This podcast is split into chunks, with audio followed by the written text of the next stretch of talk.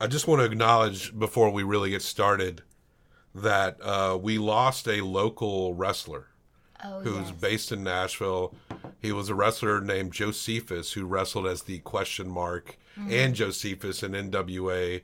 He'd been a local fixture around here. I don't I don't know what the final word on it is. At last I've heard it's believed to be a stroke or aneurysm. And uh, from all accounts of what I've heard, um, I know Dutch Mantell was quoted to saying something like that Jocephus was a guy who was really just too good a guy. And um and I was and I talked to some friends of mine um Stuart who you maybe heard on Documenteers and our old podcast. I told him about Jocephus because we had actually talked about him. He happens to know him. And he told me that um you know that he had a band with his wife and brother. He was in like some local national indie rock scene he was in a band called Exist X-I-S-T they he said that they played at Betty's often, which we don't get out that much, but these used to be our haunts when we'd be a little more active onto the scene. And he said that he we used to have like an improvisational band Yeah, called PIFP. right. And I didn't know it at the time, but Stuart said that he was at some of those shows, and maybe there was at one point where this band, where musicians I didn't know would just come up and play, and essentially I'm running around in like a diaper or some shit, Yeah, uh, acting like a fool, wearing a mullet wig, just singing whatever comes to the top of my head, and local musicians would just jump in yeah. because they could just noodle around and do whatever the fuck they wanted. And sometimes it was a mess, but sometimes you made some acts, some interesting, noisy punk rock on accident. So, I mean, I I played bass in that band one night. I don't know what the fuck I was doing. um, but by all, I didn't know him that well personally, and it would have been cool to got, get to know him more because considering my venture into pro wrestling and the fact that he was one, it probably seemed like it would be a matter of time before I got to know this guy. Yeah, if we weren't in a pandemic. if we weren't right. So our hearts go out to uh, the friends and family of Jocephus, uh, a real one and a solid guy by all accounts. So Welcome to this worldwide celebration of violence known as Bloodsport. This is the hardest hitting event in all of professional wrestling.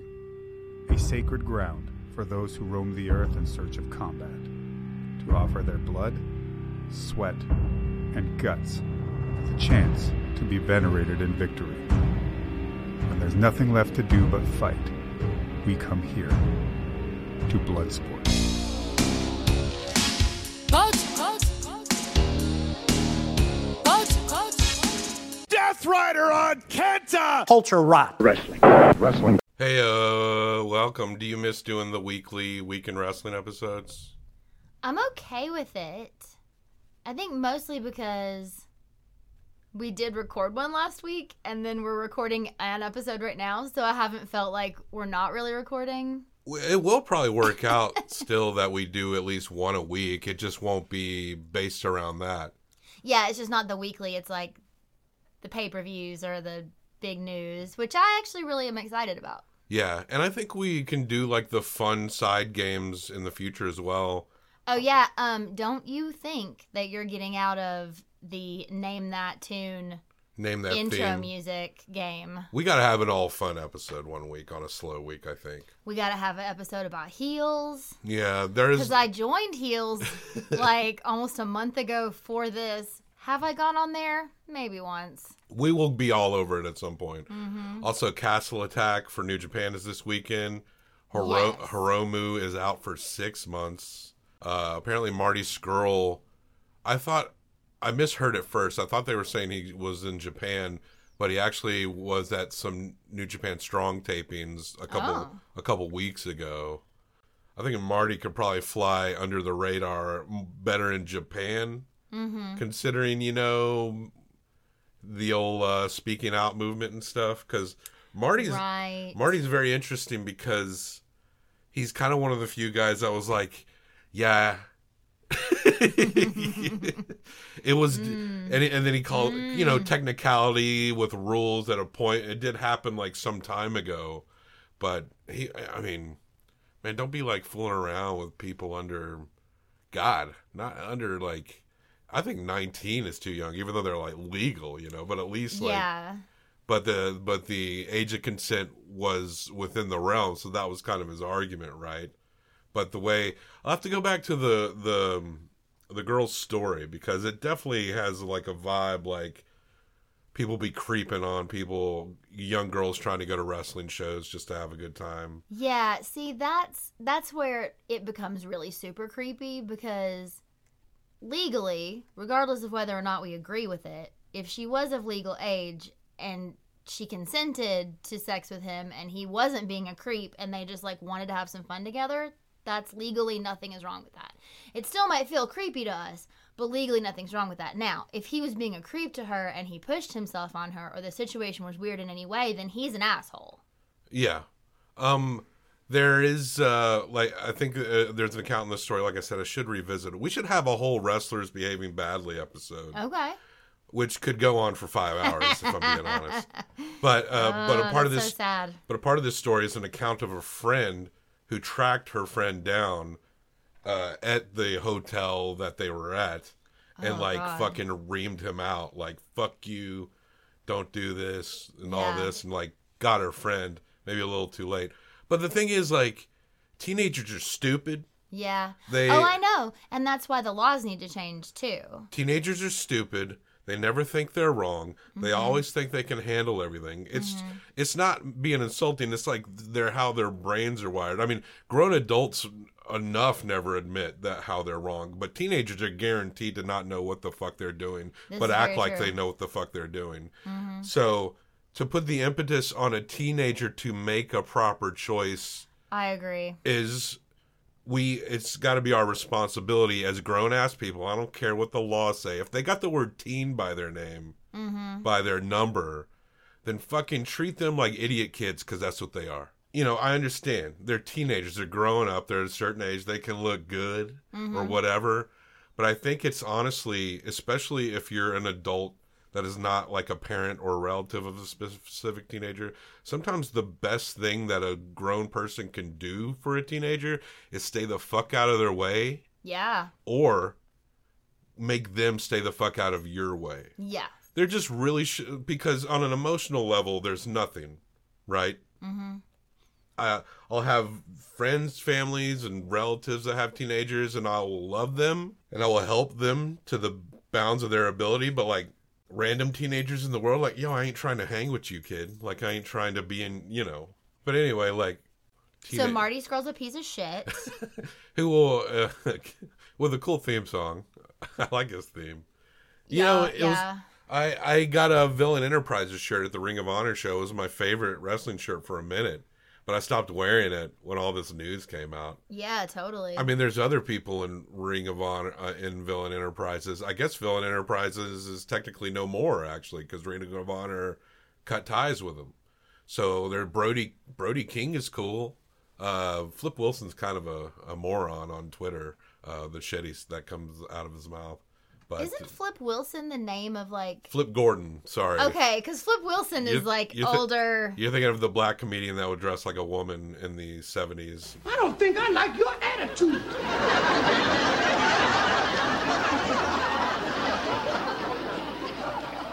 oh, ooh, glad you're back. I thought you wasn't gonna get back. Yeah, little boy blue. Yeah. My grandmother used to really like that. Yeah, yeah, yeah. She- Your grandma. yeah. Um, Remember that one time when she argued that Madea was a real woman? oh, yeah. I took her to see Hairspray in the theater. Yeah, the John new Travolta. Hairspray, and John Travolta was the mom, and she was about it. Maybe she's would be into Divine. I could see her. Maybe. Think, I could see her thinking that, that. character. I, I could see her thinking that Divine would actually be a real woman, though. She probably Mm. would think Divine was actually a woman. Well, that's why she thinks like Madea. Like we were trying to say Tyler Perry is Madea, and she was like, "No, Madea's in this movie." Yeah. We We're like, "No, Tyler Perry is in the Madea movie." She's like, "No, Madea is the star of this movie." This is our wrestling podcast, by the way. Yeah, but this is more fun. Like we're having fun. this is what the point is. Again, we'll go back to it. Marty Scurll's a dickhead. Continue. Yeah. And, uh, You shouldn't want to have sex with with anyone who looks like a child. well, I mean, sometimes they don't look like children. I'm saying you need to I know that. you need to get your facts You got to underst- check their license. the responsibility. you have a responsibility to sometimes protect a teenager Oh, by, absolutely. by staying out of their way. And if you see them being taken advantage of, you cannot trust that teenager to make that decision. no, it is everyone's responsibility to speak up if something Yes. bad is happening. It's actually the law. We're saying that this should be the status quo. I mean, there's certain states in in, in the U.S. where you can be like 15, It's age of okay. consent. We're saying this should, this is what the established uh, mode of the moral compass on the situation should be. You know what else is fucked up? Like exploding barbed wire, death Exploding matches. barbed wire death matches are so fucked up. This is all about Jon Moxley. This uh, episode. This A- episode A, is- lot of it is about Jon Moxley, the Renaissance man of wrestling. Which I don't know if that's the right term, but like he's just kind of everywhere, but in his, in WWE. But he's been at WWE. Yeah, So- he's done it all. Yeah. As someone pointed out that Paul White, aka The Big Show, has been signed to AEW to do announcing for another YouTube show for yeah, AEW. and apparently might at some point show up in the ring, for what I read. But someone pointed out that if Paul White uh, ever won the AEW World Title, he would be the first and only wrestler to win it in ECW, WCW, WWE, and AEW. Like an EGOT. Yeah, yeah. When you have an Emmy, Gran- Grammy, Oscar, Tony, it's like a Wowie. He's gonna be a Wowie. Ka- yeah, Kai- Keiji Mutoh has won the main championships for New Japan Pro Wrestling, All Japan Pro Wrestling, and Pro Wrestling Noah. So he's like a triple hmm. company. He's the first person to do that. That's cool. So who knows? I don't. Tony doesn't seem like the kind of guy that's just going to slap a belt on someone No. just for that reason. Especially now, if he were to start doing some crazy shit with like the TNT belt, fans will get pissed. Yeah, And the W or the the AEW belt has to be serious. yeah.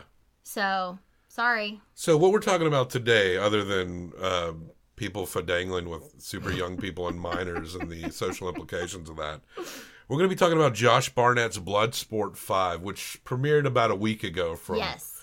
and so we're getting to that now, and we're also going to be talking about uh, Kenta versus Moxley, the long-awaited Kenta versus Moxley for New Japan Strong this past Friday, which I'm excited to talk about. But also, we've got an AEW pay-per-view around the corner, Revolution. Yeah. Do you remember who all was on the card at the last Revolution?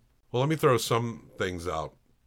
It was Moxley won the belt from Chris Jericho.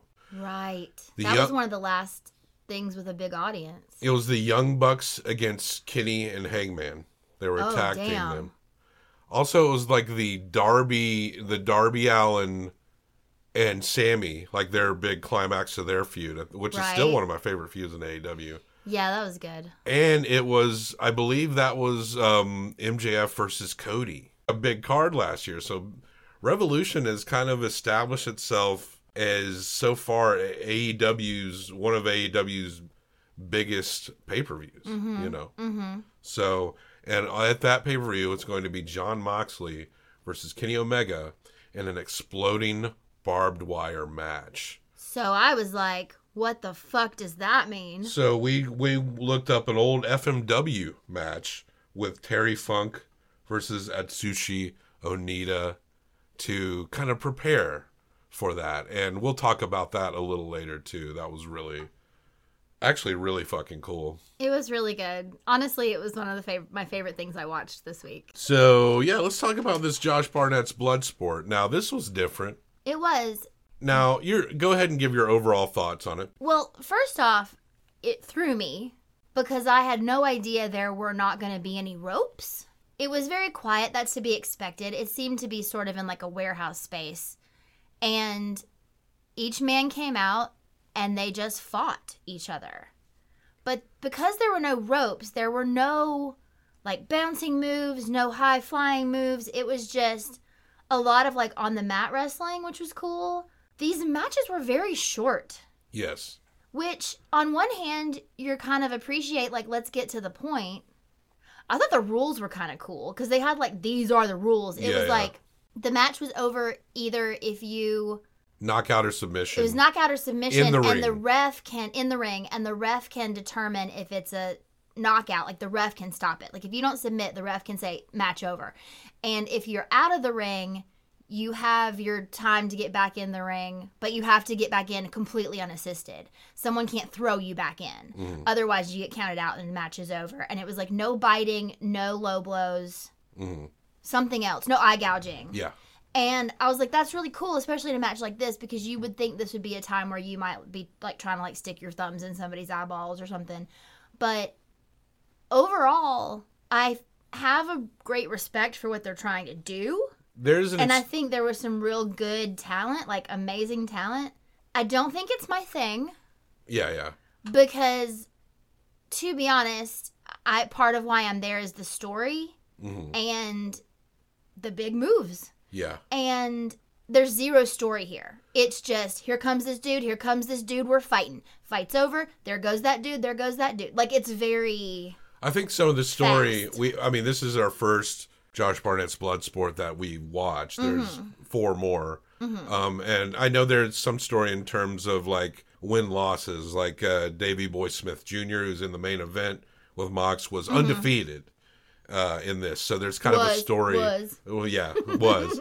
uh it- so there's kind of a story there and you know, the story is purely in the ring.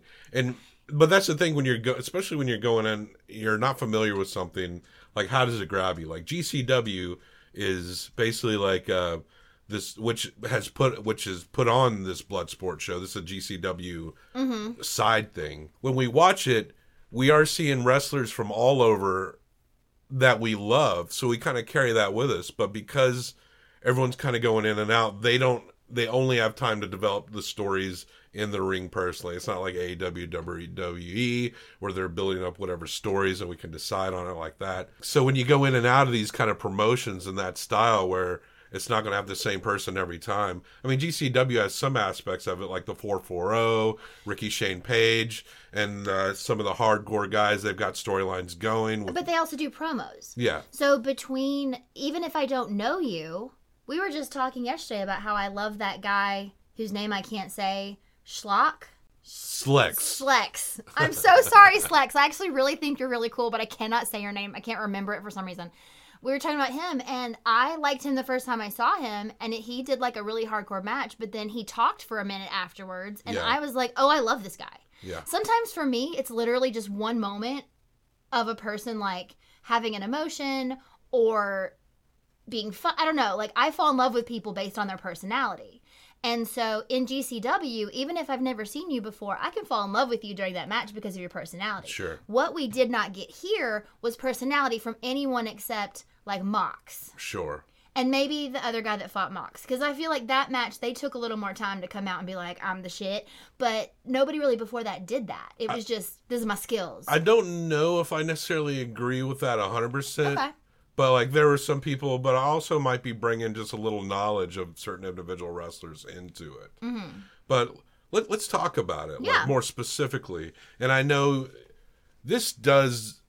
I, I heard Mox talk about this in an interview, and he and he and he kind and he did talk me into buying this pay per view, and it was interesting because he was talking about like this is something that seems to be flirting some somewhere between pro wrestling and MMA but not too much on the MMA side. Remember, uh, they had the Raw Underground, where Shane McMahon was trying to do Raw Underground. It seemed like they were literally trying to do fake MMA and Raw Underground, and it was like embarrassingly corny as shit. It looked like a terrible low budget film about wrestlers trying to start a fight club. I think Josh Bar- Barnett's Bloodsport is like a better version of that because it appeals more into the pro wrestling side, and the way the match is finished alludes to MMA. But what we watched was pro wrestling, but mostly just like mats and holds and counters and stuff mm-hmm. like that. There was still all that, but I kind of agree with you in a certain sense. Like I respect experimentation. I respect that these this Bloodsport series is trying to find something new, and mm-hmm. I'm wondering if we, you know if we get the Bloodsport 15, like what it's going to look like. It could be like have a totally different vibe, you know. True. You know, if you're an MMA fan, which I don't watch it, I have nothing against it. I think I'd watch a big pay per view if someone else bought it. I watched a big pay per view once. But people know what a real fight looks like. So if you try to do fake MMA, that's just not going to go over well. So fortunately, these are all talented pro wrestlers, and it just so happens that a lot of these guys former MMA guys.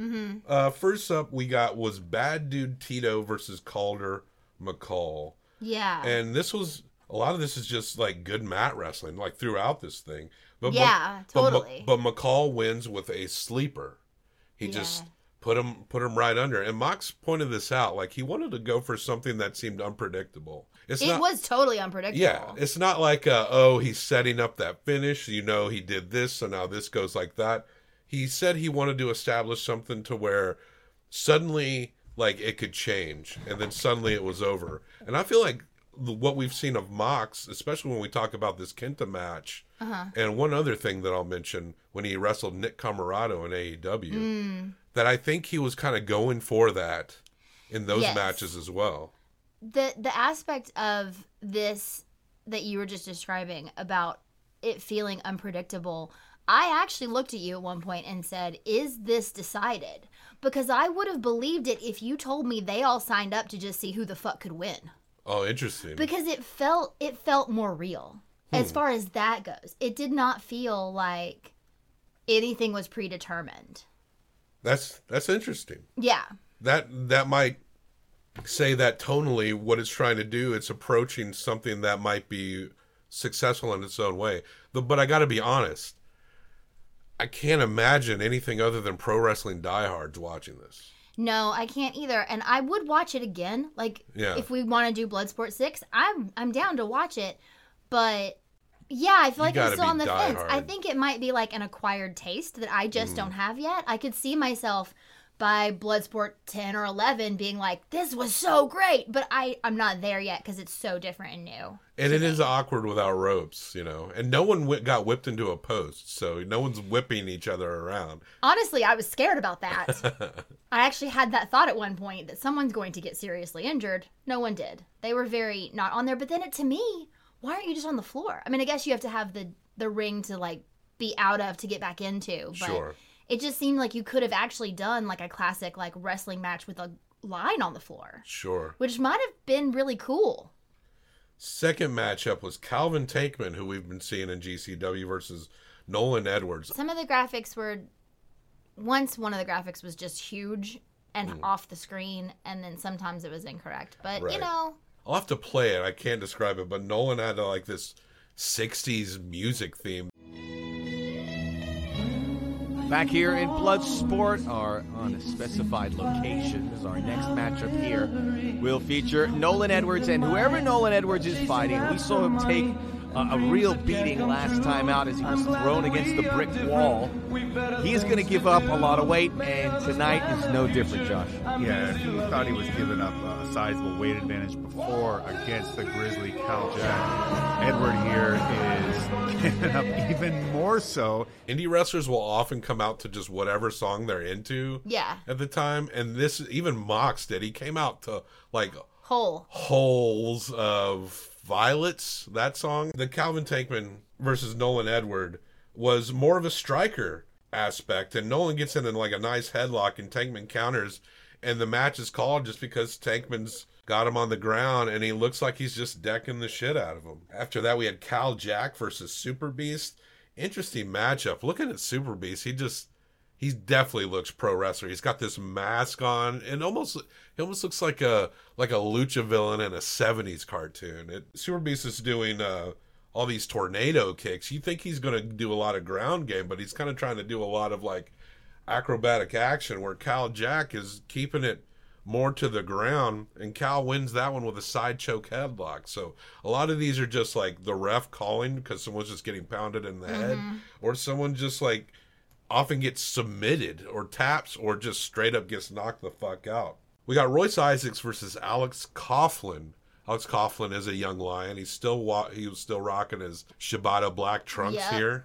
Uh, there's really good mat wrestling here. Coughlin breaks a clover leaf by climbing out of the ring. We get Coughlin in a headlock, and then Royce kind of does that um, Sanada like a Skull End when Sanada does a Skull End. I forget what they I forget what all the holds are called. But he taps Coughlin and Coughlin and here's a part that is story that will probably matter to future blood sports is that um, Isaacs tries to Isaacs who did a great job in this match. Both these guys did, I thought. He reaches out to shake Coughlin's hand and Coughlin refuses. Yeah. So that's story right there. Coughlin, who's also rocking a cop stash right now, Alex Yeah. And never it kind of works for him. I gotta say. After that, it was Simon Grimm versus Rocky Romero. Yeah. And Rocky, you know, I watched Rocky do this move on New Japan Strong about a week ago where he kind of like suplexed someone.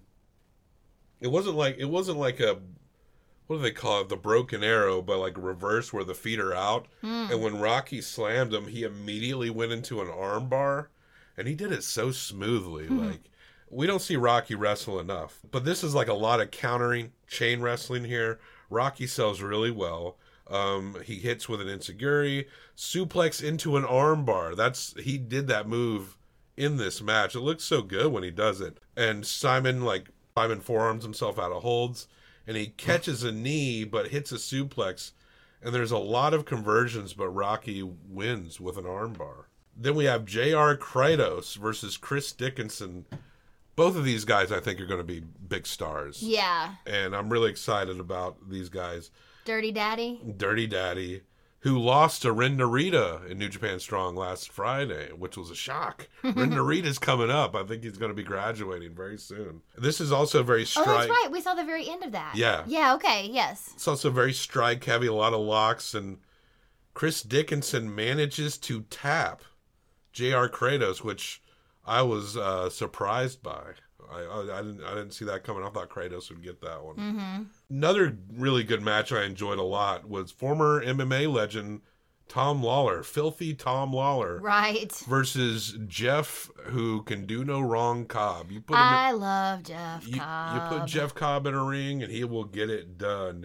Also, it says like Pampers on Tom's ass. Uh, That was ridiculous. Tom has been on New Japan Strong with his Team Filthy gimmick, and he's all over MLW. He's probably like one of the biggest stars on MLW right now, the way he's coming up. But this is the first. I haven't seen Tom wrestle too much. I've seen him like go out and like talk shit to people. I've seen him do a lot of promos, and I, I thought he did a really good job in this match. I feel like Bloodsport really works for what Tom Lawlor brings. I thought this was one of the better matches for me. hmm His panties were stupid though. It said Pampers on the back, and then on the on his dick, it sa- it looked like it said Durex, uh, Yeah, yeah. and then on his hip, it said Eve in the Summer's Eve douche font. it was, it was a lot. Like he was being sponsored by those things. And it don't hurt Tom Lawlor that he's in the ring with Jeff Cobb, who can do anything. A lot of great exchanges here. Cobb gets a nice suplex and another. Lawlor sells really well. He's a good heel. But uh, Jeff Cobb gets in a full Nelson and he taps Tom, Mr. Filthy, Tom Lawlor out. And that's when we get our main event. Now remember, Davey Boy Smith Jr. undefeated. And I actually really enjoyed this main event quite a bit. Yeah. Um, I felt like these matches, in a way, um, almost were one was a little better than the next one. Like when it first started, I was like, okay, all right. And then as it kept going, like the buildup, I thought was actually pretty nice. So, um, but Mox walks out to holds Violets. Here in moments, Jon Moxley, one of the biggest stars in pro wrestling anywhere, against Davey Boy Smith Jr. Two guys that don't need introductions. I'm going to give them to you anyway. But Josh, this was a fight that people have marked their calendars, and it's about to happen. Well, the person marking it the most would be Davey Boy Smith Jr. Deliberately, purposely asked for this man. Uh, they point out that Davey is undefeated and he has challenged Mox. The drama here is super good. We got blood going on. Mox is bleeding. Oh, a lot Yeah, actually. a lot. Uh, Mox attempts a sharpshooter. Davey kicks out some good toe holds, toe holds by Davey. Then it's like a real slap fest. And Davey Boy Jr. is someone who's he's also been in in the MLW and stuff. I hadn't. He's the British Bulldog's son, the, the Oh. original British Bulldog's son. Okay. And so he's you know connected to the Hart family and all that Yeah, shit. yeah, he's yeah. like, and I and I figured, of course, he'd be a good wrestler if he's grew up around the Harts and he's fucking the British Bulldog's kid. but I thought he did a really good job. This is the first time I really It saw sounded him like he said he's lot. fucking the British Bulldogs kid. well, if he's if Bringing he, it back around. well, when he masturbates, he does. I suppose. Okay.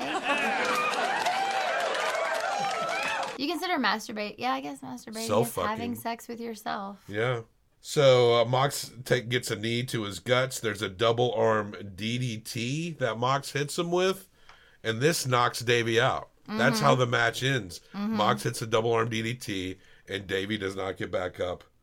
And then Mox gets up and cuts a bloody, wobbly promo. and raised. Professional wrestling, hardest hitting, in your face, pro wrestling in the world. He's just real good at selling. He is good at selling. And he does this I can't stand up thing when he's selling. And we've seen Jon kind of sell a lot, like randomly to a lot of people. Mm-hmm. But like the balance on that match really worked. But Bloods, this was 20 bucks. So it's Kenta versus the Death Rider, Jon Moxley, on this past New Japan Strong. They've been building that up. Kenta appeared, much to the surprise of wrestling nerds, on AEW Dynamite a few weeks ago. It was so cool. There were screams in our house.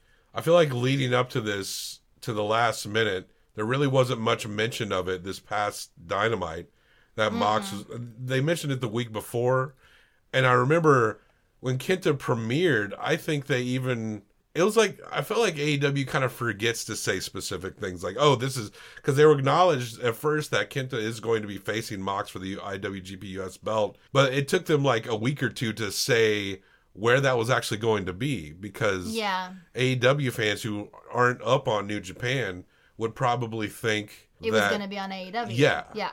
and I could understand that confusion if that was the case. So it seems like this is a no DQ match between Kenta and Jon. It's for the belt, but the pin's got to be in the ring. I well, I, I don't want to say no DQ because they can hit each other with chairs. I guess like a street fight style. But there is countouts because they are they did try to count out at one point. But they didn't start counting until both men were laying on the ground outside the ring. Yeah. They were outside the ring a long time before that count started, and then it was a fast count. It was bizarre. They gave Kenta a lot here. They really did. And I know I said a minute ago about Mox selling. Mox was a little more. This was a very interesting thing to watch after having watched Bloodsport because this was a sillier Mox. Just a little bit, you know, like he was a little sillier, I thought, like selling a little bigger than I've ever seen him sell Yeah, before. yeah. Because I haven't watched Mox on New Japan except maybe like once before. Mm-hmm. But maybe at the start of us watching wrestling, because he was mostly here in America for AEW. Right. And I don't know, it was interesting to me to see him be like a little more silly. Well, what you mean by that is like he was playing dazed at one point and just swung wildly in the air Yeah. near nobody. Yeah. And I, I don't think we had ever seen him do that specifically before. This match starts off, and like we said, Kenta gets a lot in. The first like 10 plus minutes are Kenta just whipping the shit out of Jon. yeah. There's one point where uh, Mox goes in for a suplex on the outside and Kenta blocks it, and he doesn't do it with that like like bend to the ground. He actually like uses his leg to make it look like he's countering it. Like he he kind of counters it how one might actually try to counter it, and then Kenta hits a suplex on Mox. Then Kenta DDTs Mox onto the IWGP US briefcase, which Kenta is using to challenge for the belt, and then we get the good old Kenta foot slap slap where he he looks like he's going to stomp you on the face, but he's just steps right outside and then slaps your face with his foot. It's after that where Mox is dazed and starts punching the air randomly. We get a lot of Kenta kicks. This is classic Kenta. A lot of strong kicks. Um, and Mox grabs one of the kicks, and Mox hits a dive. At one point, does a diving lariat onto Kenta to the outside. Yeah. All, this match is pretty good. And one of the better matches I've seen Kenta in in a long time since he debuted at New Japan. Because we said this in the past, he's kind of been a mid card guy. I like Kenta's style, I like his attitude, and I like his history. Yeah. But like, I won't say that all matches have been bangers here, especially in the New Japan system, where like, well, big show will be like match of the year, like easy. Well, Mox sets up a table, and Kenta hits him with the U.S. belt. This is all seemingly legal, and lays Mox on the table. And then Flying elbow drop, which looked brutal. it looked so brutal, but it felt like it took a really long time for him to do it. Sometimes those spots are hard for me where someone just lays waiting to be jumped upon. So then Kenta goes back into the ring. Mox is laid out, and that's when the counting starts. Yeah. It's 20 count with Japanese rules, and so Mox barely beats the count in a, in a dramatic moment. And then, uh, but Kenta gets Mox on the mat again and does that, like that uh, coup de grace, like Finn Balor does, and double stomps Mox. yeah, that was good. Kenta looked really good there. Uh, Mox counters with a s- submission into a bulldog choke, and then Kenta converts into a um, a yes lock, which is, I guess that's what you call it. I know Daniel Bryan does it. Mox is taking slaps and slaps, and he DDTs, and Kenta kicks out. Kenta is now reeling because now it's this point where Mox got beat, beat, beat, and then every lariat and every DDT that Yeah. Mox is hitting is like coming off as devastating. Kenta's getting in more moves, but what Mox is doing is seem is is being told like it's just hitting Kenta like brutally because Yeah. it's the fucking Death Rider, and so He's um, the boogeyman. so Kenta double flips Mox off, and that's when Mox hits his Death Rider, which is like an angled DDT. Uh, they call it the paradigm shift in AEW. Right. And Jon Moxley retains the IWGP United States belt. Wait a minute, Death Rider! he did it! Death Rider on Kenta! Leg hook two! And, he does over! Time 14 minutes and 25 seconds. Here is your winner and still IWGP United States Heavyweight Champion, Death Rider, Jon Moxley. We were talking before on who would win, and you thought maybe that they would take it off of Mox. Yeah, we had talked about that leading up to this for a while because well, we just didn't know what was going on, and we thought at one point that Mox might end up going to Japan, and we thought if he had to go to Japan, he might lose it because they might want to keep it over there. Right, right. But it makes sense to keep it over here. It's the U.S. champ. I think now it's the the NJPW strong belt at this point. You know, the U.S. belt too. Yeah, yeah. So it makes sense that it would stay here and not go. And why not let Mox keep it? Everybody fucking loves him. Like you said, he's hot as shit right now. Well, New Japan definitely has. You know, you wouldn't blame them if he was gone if they vacated that belt, but they chose not to. And this gave Tony Khan an opportunity mm-hmm. to be able to work with New Japan. So it's so New Japan sees something very strong in Moxley. They mm-hmm. they like. I mean, you understand. I mean, he is outside of the WWE system. He is the biggest wrestler in North America. I think only then you have to go to Okada or Hiromu in Japan to like their equivalent. But he- but he's in Japan. Yeah. And if Mox could go anywhere, he'd probably be showing up at fucking AAA or CMLL yeah. as well. Hell, he was gonna fucking wrestle David Starr at WXW in Berlin before the uh, the pandemic Mm-hmm. popped off. It's storming here right now. Our little doggy is scared. Yeah.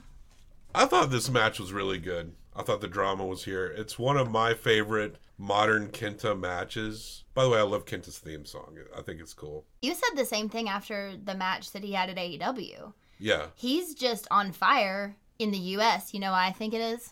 What? He he draws he draws strength from his new favorite city in the world, Orlando, Florida. Kenta's gear, his new Bullet Club gear, has like the state of Florida on it, and it says Orlando on it. It's so funny to see him just because it's where he lives now. He's, uh, and it's just it's just very humorous to me how like enamored with Orlando Kenta Yeah. has become. That's the weird thing with Florida. It's it draws people who aren't from there. So Florida is just like a a mass of like people from like a lot of people from the northeastern United States Yeah. are like all a mass o- of people all- from Mass. yeah, are all over Florida.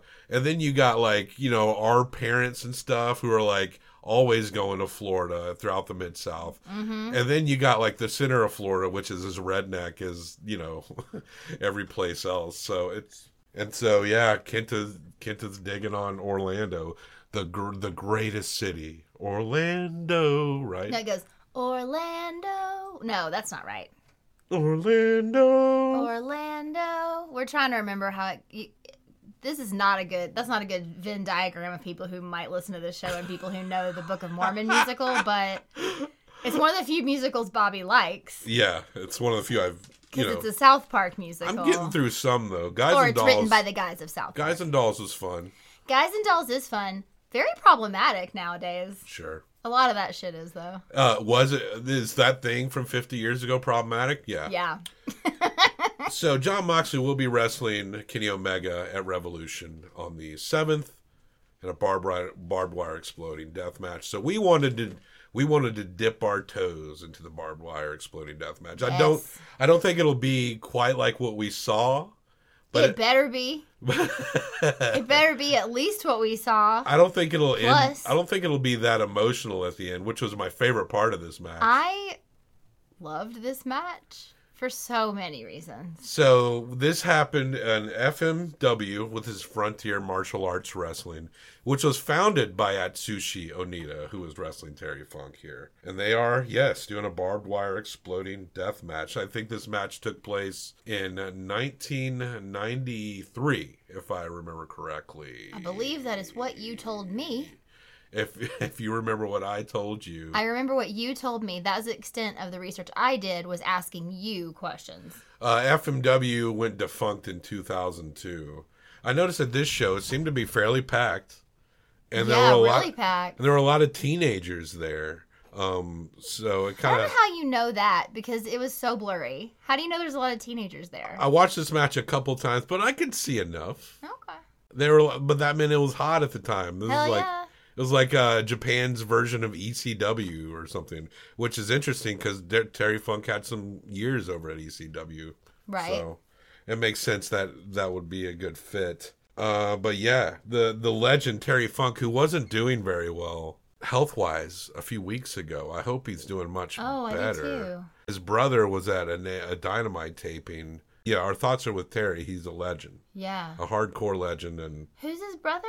Dory Funk, Okay. Terry Funk, and Dory Funk Jr. Dory Funk. this what I like about this match is that it is pure dramatic struggle. Like it wasn't like move on, you know, I think Kenny and Mox will probably be a lot more move heavy. That's how AEW has established their style now. But this one was just like holding the head up to the barbed wire and like shaking with tension. Yeah. In some ways, this match wasn't that long. But It, it seemed like it took freaking It had a timer. yeah. So a lot of it was not actually holding the face against the barbed wire, just really close to it. Like Yeah. I'm going to shove your face in, and that tension, which is which was really great. Like it built really good tension. You did see early on they were very smart because early on there was a moment where he, where Funk pushed, say his name, At Atsushi Onita. Atsushi Onita into the barbed wire, so Yeah. then he starts bleeding, and you see it actually explode. So that's when you know for sure, like it's an electric fucking fence. Yeah, I think it's With electric. bar- yeah. it is. There's no other. There's no other Ah, there's no other thing it could be. It's Mm. electric fence or it's an electrified wire, but it's that same concept, right? Yeah. And so it's an electric thing where when you touch it, it burns because he had like burn marks on his arms and legs, Oh, and he was bleeding from the barbed wire. and there were real explosions. I Yeah. mean, they're positioned in a way where you know, but it it was enough explosion to get some ash on him and shit. Well, and when I mean, it was exploding when contact was made, Mm. and then there was another point where like, well, it's towards the end. But Terry actually like goes into the barbed wire and it like flips over and he ends up like on the floor. Atsushi takes the And it is a lot of sparks. the first three blows on the wire getting Yeah. thrown into the Atsushi takes them all. And Terry's doing like beautiful pile drivers, classic bionic elbows. That's that was Dusty's big move. Uh, knee drops and shit. Atsushi takes a second blow on the wires, causing an explosion. Terry follows it with a chop. And then there's a beautiful Atsushi suplex. And Terry's on the floor. Uh, I've never seen this. Atsushi's on the ground, and Terry's on the mat as well. They're both on the mat, and Terry does like a he does this scramble crawl and like crawling headbutts Atsushi, like as they're on oh the yeah, mat. Yeah, that was crazy. There's a lot of headbutts in this match, but that move particular was so interesting. I'm surprised I don't see that more often. Like uh like two guys down on the mat, they're totally destroyed, and one dude just like fucking like dog crawls as fast as he can, slapping his head against your face. Mm-hmm. That, it looked really cool. Terry's super dazed and does a beautiful spiking DDT on Atsushi. Atsushi is headbutts Terry, and Terry puts. But when he goes for another headbutt, Terry moves and flips Atsushi through the third wire. Terry has not gotten blown up at this point.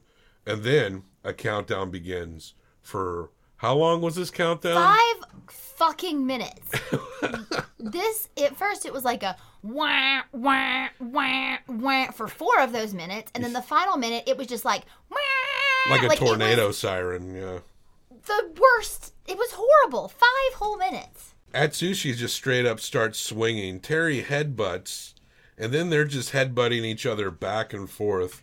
And then Atsushi finally is able to kick Terry into the wires, establishing uh, Terry getting into the explosion up against the barbed wire. Then He there's like a, fa- gets tangled all up and falls out of the ring.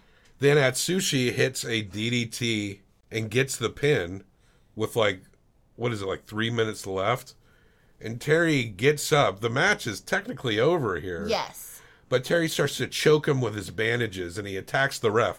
Also, describe what the ref was wearing throughout Okay, this. so the ref, what I had said at the time was that he looked like someone was wearing a beekeeper's outfit but painted silver.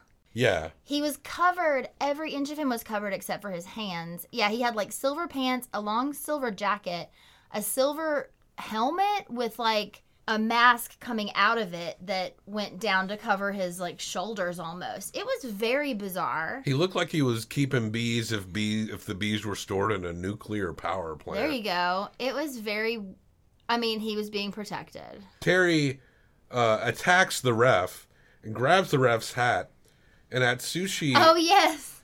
and then and then he gets decked with the uh, ref hat. And uh, well, Atsushi hits Terry with the ref's hat Yeah. because it came off. Yeah.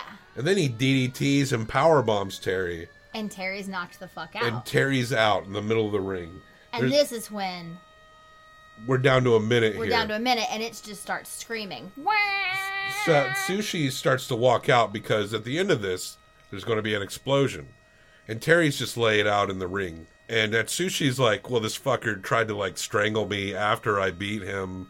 Fuck him." And then at the last minute, Atsushi comes in because he realizes Terry's not getting up. He's Yeah. in the center of the ring. And he's like, "Oh shit!" and he's slapping his face because like where this is like a student teacher dynamic these are men who in real life like respect each other tremendously right and that's a part of their story and that is fed into this rivalry so atsushi's trying to wake terry terry is not moving and then atsushi is co- covers his body as the final countdown begins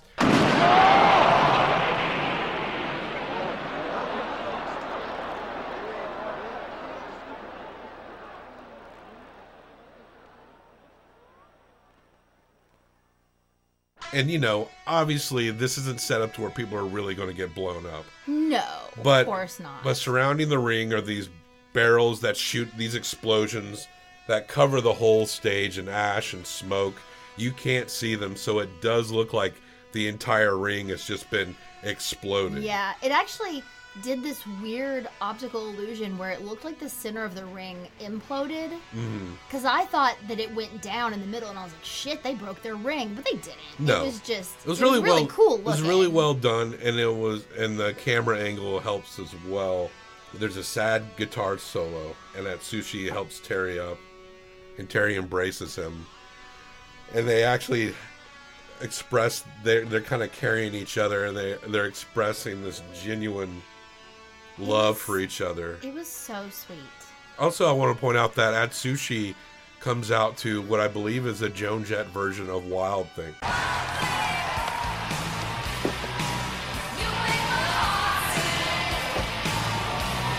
Yes.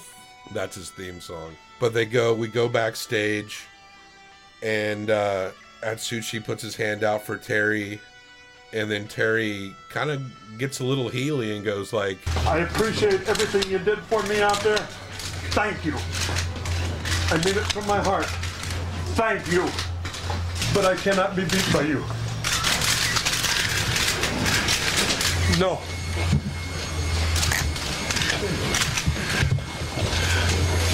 Next time, my rules.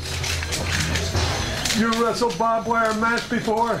You wrestle blow up match before. Next time, teacher's rules. You understand? Yeah. As in, he's the teacher. Yeah. And Atsushi looks so legitimately heartbroken. It looked like he was crying, Bobby. I was so upset.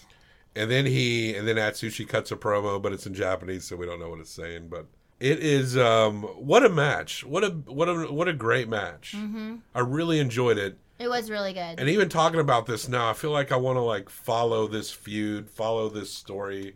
We should like look up some old FMW matches Mhm. and uh, trace this the story of Terry Funk in that system. I think it would be super cool. Well, we ended strong on a match that I, I love that match. And Terry's got some more. He's got some death matches with Cactus Jack we can visit. I mean, Cool.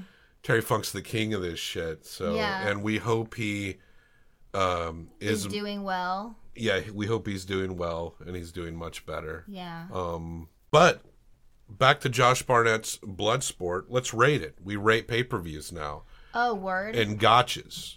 Frank gotchas. Uh, I'm gonna give this one through five know gotchas. it sounds like you're saying gotcha. yeah. Gotch. You, are gonna give this one through five gotchas. We'll combine them for best out of ten gotchas. Okay. I'll go first. Okay. I I respect the experimentation of this. I'm kind of with you. I mean, I'm when it comes to wrestling, I do fall back on more of the classic style. I think you actually like hardcore a little bit more than I do. I do. But I'm open to a lot of it, and I'm Mhm. intrigued by the different aspects of wrestling. I don't, and I think there's a good foundation here on Josh Barnett's Bloodsport, and for their sake, I hope they're successful because I'd love to see how this evolves Yeah.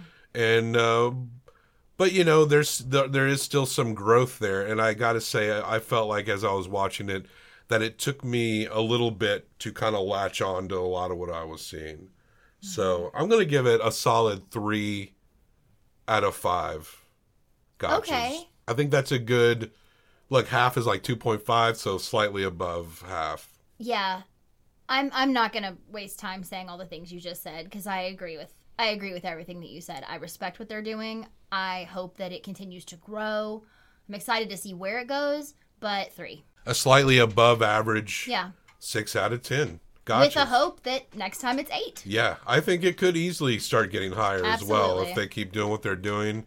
I, I'm I'm I'm respecting what's going on there, and I will always support any aspect that grows wrestling in any direction. So, Mhm. and I think that's I think we're done. So, shout out! We're excited for Revolution. I, I feel like I'm my brain is now on a Terry Funk kick. Like we need to go down into that funky funk hole, Yeah, we do. and uh yeah. So I love you. I love you. Happy wrestling. Happy wrestling.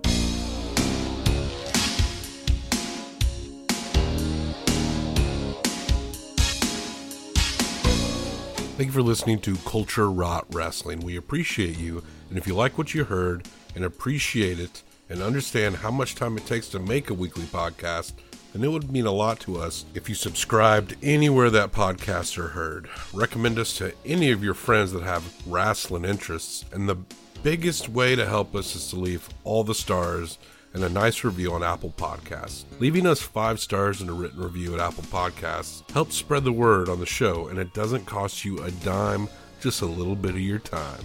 Any five stars and a written review on Apple Podcasts will be read on a future episode. We also have a couple more podcasts if you're interested. We do the weekly podcast Culture Rot, which is a broader take on pop culture, past, present, and future. We also have our first podcast still available called Documenteers, and it's all about documentary films discussed in our own special style. That feed isn't updated anymore, but there's still loads of content to be found there, and much of what we discussed is timeless. You can also email me for any reason at uh, theculturerotshow at gmail.com. Our social media game sucks, and I'm terrible at it, but if you follow me and you're not a bot, I might follow you back. But you can hit us up at at Culture Rotter on Twitter and Culture Rot on Instagram. So thanks again for listening. We hope you stick around. Until next time, practice super kicking your friends.